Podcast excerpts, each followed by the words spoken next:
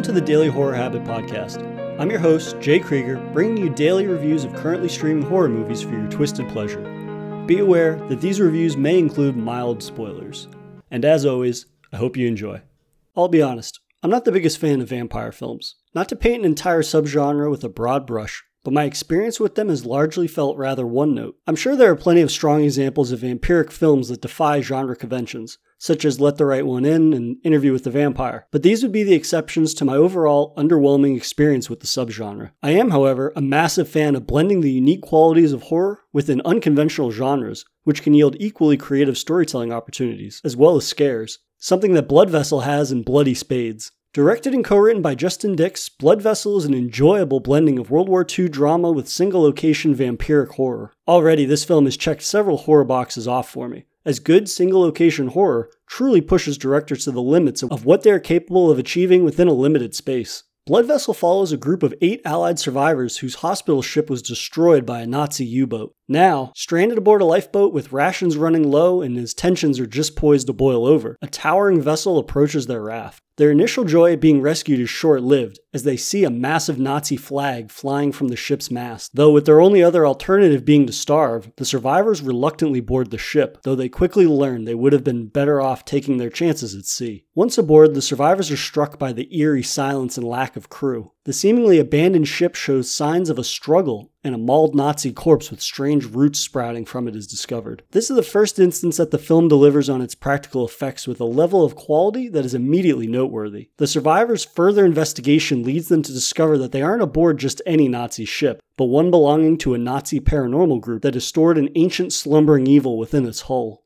From the opening moments of Blood Vessel, it's apparent that Justin Dix has seemingly spared little expense in bringing World War II vampiric horror to life. Honestly, the film's presentation and polish stuns given its indie nature. The exterior shots of the ship are fantastic and help to establish the film's overall stranded at sea atmosphere. Long overhead shots that size up the ship allow the viewer to get an idea of just how imposing of a vessel they've boarded. Likewise, interior shots establish the claustrophobic and brooding atmosphere that is hiding horrors beneath the vessel's deck. This impressive coat of polish is also applied to its wonderfully decrepit vampiric practical effects that lean fully into the ancient, overtly hellish depictions of vampires. No hypersexual and lavish Count Draculas here, but rather centuries old monsters. The Allies' investigation accidentally unearths the coffins of a matriarch and patriarch vampires, both of whom are more than a bit parched after their lengthy slumber. We also learn that they have a daughter who freely wanders the ship, though her vampiric status is not immediately known to the survivors, though I mean, we, the audience, know as soon as we get a look at her that something is seriously wrong with her. Now, part of my lack of love for vampire films often stems from some fairly played out tropes and scares associated with them. Jumping from the shadows to drink human blood, transforming into a bat to escape being killed, and all that kind of stuff. Again, I realize there are plenty of good vampire movies out there that I haven't seen.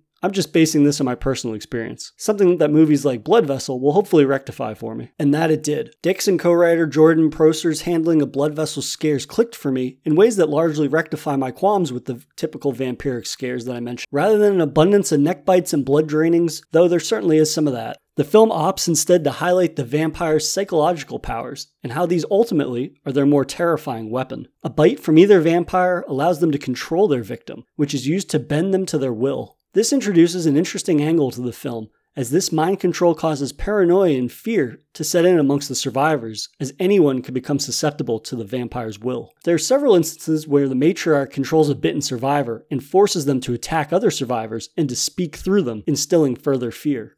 In another scene, the patriarch preys on a survivor yearning for his wife and causes him to hallucinate that he is embracing her, Rather, it's the patriarch herself that he holds. This paranoia inducing variation makes for more memorably creative scares, rather than a handful of generic vampire moments that we've all seen before. This emphasis on antagonists focusing on destabilizing survivors perfectly accompanies Blood Vessel's unique narrative. The film provides a welcome variety of representation that frequently eludes war films. The diverse nationalities of the Allied survivors, that being American, Australian, British, and Russian minorities, and female characters, breaks up the monotony of generic soldier interactions and banter. Some are soldiers, some are cooks, some are nurses, and this band of would be makeshift vampire warriors really adds a sense of personality to the group as a whole giving them a layer of welcomed character development. But just because the survivors are allies doesn't mean they don't hold preconceived notions about one another, which provides conflict with which they must overcome if they wish to survive, as within the chaos, their camaraderie will ultimately be their savior. Of the eight survivors,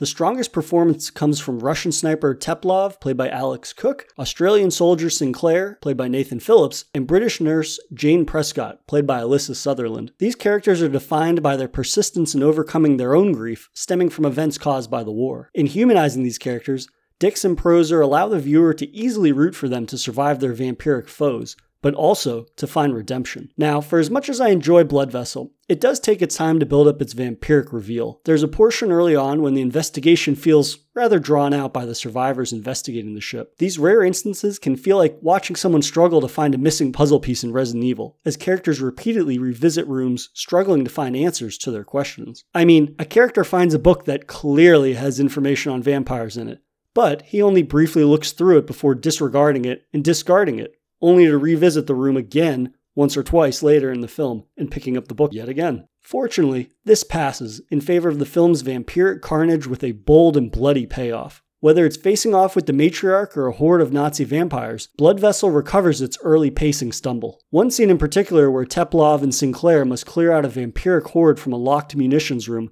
has them facing off against a literal horde with only tools and makeshift melee implements. The film would have definitely benefited from more instances of this, but overall, it supplies adequate balance of vampiric violence and character development. Blood Vessel doesn't feel like your average indie horror film, attempting to blend the genre with historical fiction. A purposefully unique mixture of wartime perspectives provides an engaging narrative that complements its strong production polish. Pairing this with bloody great practical effects makes Blood Vessel a horror summer standout. I definitely recommend Blood Vessel to fans of vampire horror and alt historical fiction. And that'll do it for another episode of Daily Horror Habit. I'll see you guys tomorrow for another daily horror movie review.